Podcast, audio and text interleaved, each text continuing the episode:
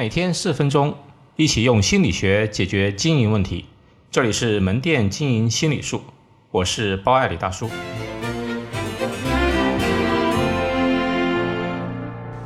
包爱李大叔鸡汤一：成熟不是你能用多大的道理去开导别人，而是你能说服自己去理解身边的人和事。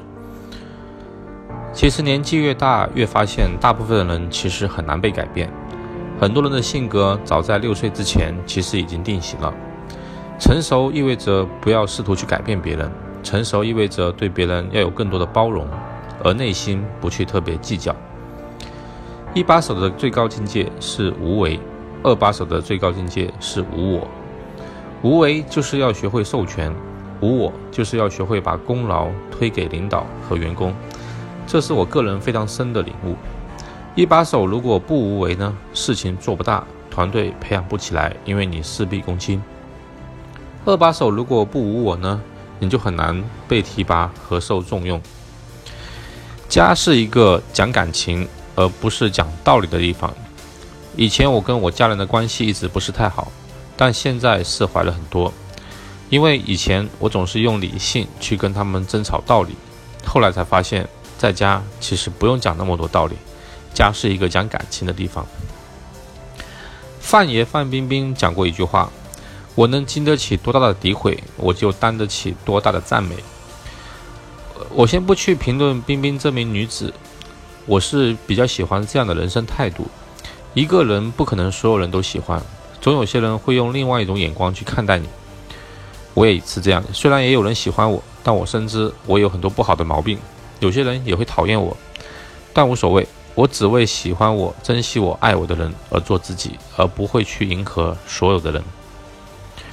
工作是社会身份，投资是经济来源。我身边很多同事总是纠结工资多几百、少几百。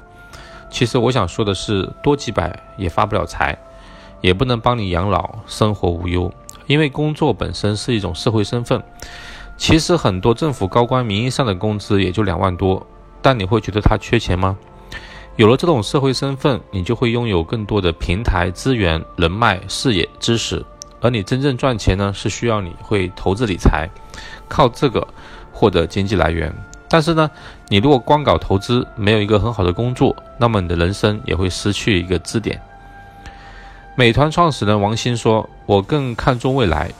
假如我不信一定会摔倒的话，我只能说摔倒也要往前摔。”一定要面向未来。我发现很多事情，如果一直纠结于过去，那就永远没有出路。找出路最好的办法就是面向未来，增加可能性。很多人问我，你做这些公众号也好，呃，这些事情万一失败了不成功怎么办？我的回答就是，我摔倒也要往前摔。